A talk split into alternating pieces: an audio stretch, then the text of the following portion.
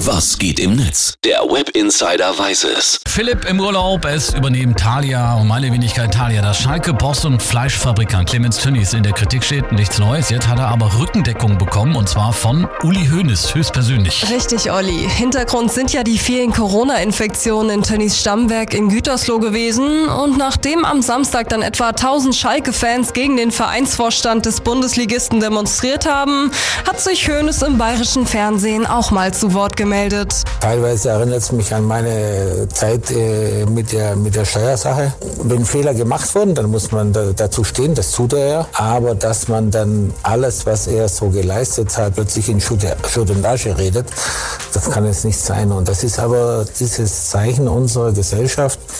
Wenn du dran bist, dann gibt es kein Halten mehr. Und das erlebt er jetzt gerade am eigenen Leib. Ja gut, dass jetzt ausgerechnet Schönes zur Hilfe eilt, können nicht alle nachvollziehen. Tja, Silberrücken unter sich und so gibt es auch in den sozialen Medien mittlerweile entsprechende Postings. Tony's Dad schreibt, hat gerade noch gefehlt, dass sich die moralische Instanz Hönes einschaltet. Aber von einem Wurstfabrikanten zum anderen unterstützt man sich halt. Wenn man dachte, Hönes kann nicht weiter sinken, hat man hier den Gegenbeweis. Ja, Hönes selbst ist ja als ehemaliger Bayern-Boss 2014 wegen Steuerhinterziehung zu einer Haftstrafe von drei Jahren und sechs Monaten verurteilt worden. Im Februar 2016 war die Haftzeit dann aber vorzeitig vorbei. Gallifrey Will Rise twittert, Hönes nimmt Tönnies in Schutz. Das ist ja, als ob Wolfgang Schäuble Philipp Amthor in Schutz nehmen würde. Oder als Höcke einen Kalbitz in Schutz nimmt. Absurd, aber es passiert. Oder Chiquita Flanke, der nimmt's mit Humor und schreibt, Hönes und Tönnies sind eben aus dem gleichen Fleisch geschnitten. Ja, übrigens, solange die Corona-Tests unter den Arbeitern noch laufen und es noch kein Hygienekonzept gibt, steht das Tönnieswerk in Reda Wiedenbrück erst einmal still.